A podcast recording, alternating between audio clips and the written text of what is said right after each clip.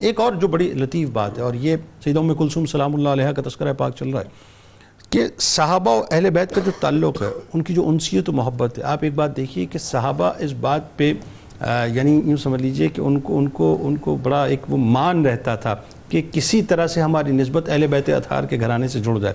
ان کی غلامی کا شرف مل جائے۔ گو کہ ان میں ایسے بھی تھے جو اشرہ مبشرہ میں تھے اور ایسے بھی تھے جن کے لیے ظاہر جنت کی بشارتیں ہو گئی۔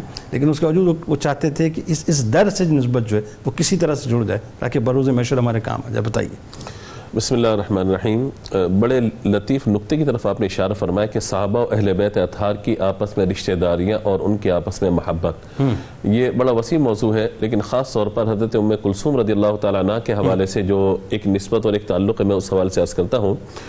حضرت عمر فاروق اعظم رضی اللہ تعالیٰ عنہ کی اگر آپ مکمل جو آپ ام المؤمنین ہوئے ان کے بعد سے لے کر جو آپ کی پوری تاریخ خلافت ہے اس کو اگر آپ امیر المومنین امیر المومنین بننے کے بعد سے جو آپ کا پورا دور مبارک ہے اس میں آپ یہ دیکھیے کہ حضرات اہل بیت اتھار کے ساتھ محبت و مودت کے ساتھ جو ان کا احترام کا رشتہ ہے اس کو اگر آپ یہ دیکھیے اور رشتہ داریوں کا سارا معاملہ دیکھیے تو خاص طور پر آپ یہ دیکھیے کہ حضرت حسن مشتبہ رضی اللہ تعالیٰ عنہ کے ساتھ آپ کا تعلق کس انداز سے مضبوط ہے کہ بیٹے کو آنے کی اجازت نہیں دے رہے۔ مگر شہزادے آتے ہیں اور واپس جانے کے لیے پلٹتے ہیں تو آپ کہتے ہیں کہ آپ کیوں واپس جا رہے ہیں؟ تو کہا کہ جب بیٹے کو اجازت دی تو مجھے کہاں اجازت؟ تو آپ نے اپنا امامہ اتارا اور کہا کہ یہ ہمارے سر پہ داڑھی ہمارے چہرے پہ بال اور سر پہ ہمارے بال اور چہرے پہ داڑھی ہماری یہ کس کی وجہ سے؟ عزتیں کس کی وجہ سے؟ تو یہ ساری چیزیں۔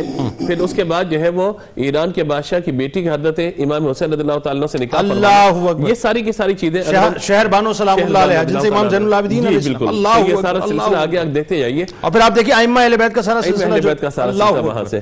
اور اس میں لطیف ترین بات یہی ہے کہ آپ ایک بات پہ بڑا رشک فرمایا کرتے تھے۔ آپ نے حضرت ام کلثوم رضی اللہ تعالی عنہ کا رشتہ حضرت علی سے طلب کیا تھا۔ میں نکاح کرنا چاہتا ہوں جب نکاح ہو گیا تھا تو لوگوں سے آپ نے کہا تھا کہ مجھے اس نکاح کی مبارکباد دو۔ انہوں نے کہا ایسی کیا وجہ ہے؟ کہ میں نے حضور کا یہ فرمان سنا تھا کہ سارے رشتے سارے نسب قیامت میں منقطع ہو جائیں گے۔ مگر میرا رشتہ اور میرا نسب کبھی بھی منقطع نہیں ہوگا۔ کہ اس نسب کی وجہ سے میں نے ان سے نکاح کیا ہے۔ حضرت علامہ ابن اجر اسقلانی رحمۃ اللہ تعالی علیہ فرماتے ہیں کہ یہ وہ فخر کی بات تھی حضرت عمر فاروق اعظم رضی اللہ تعالی بار بار فرمایا کرتے تھے۔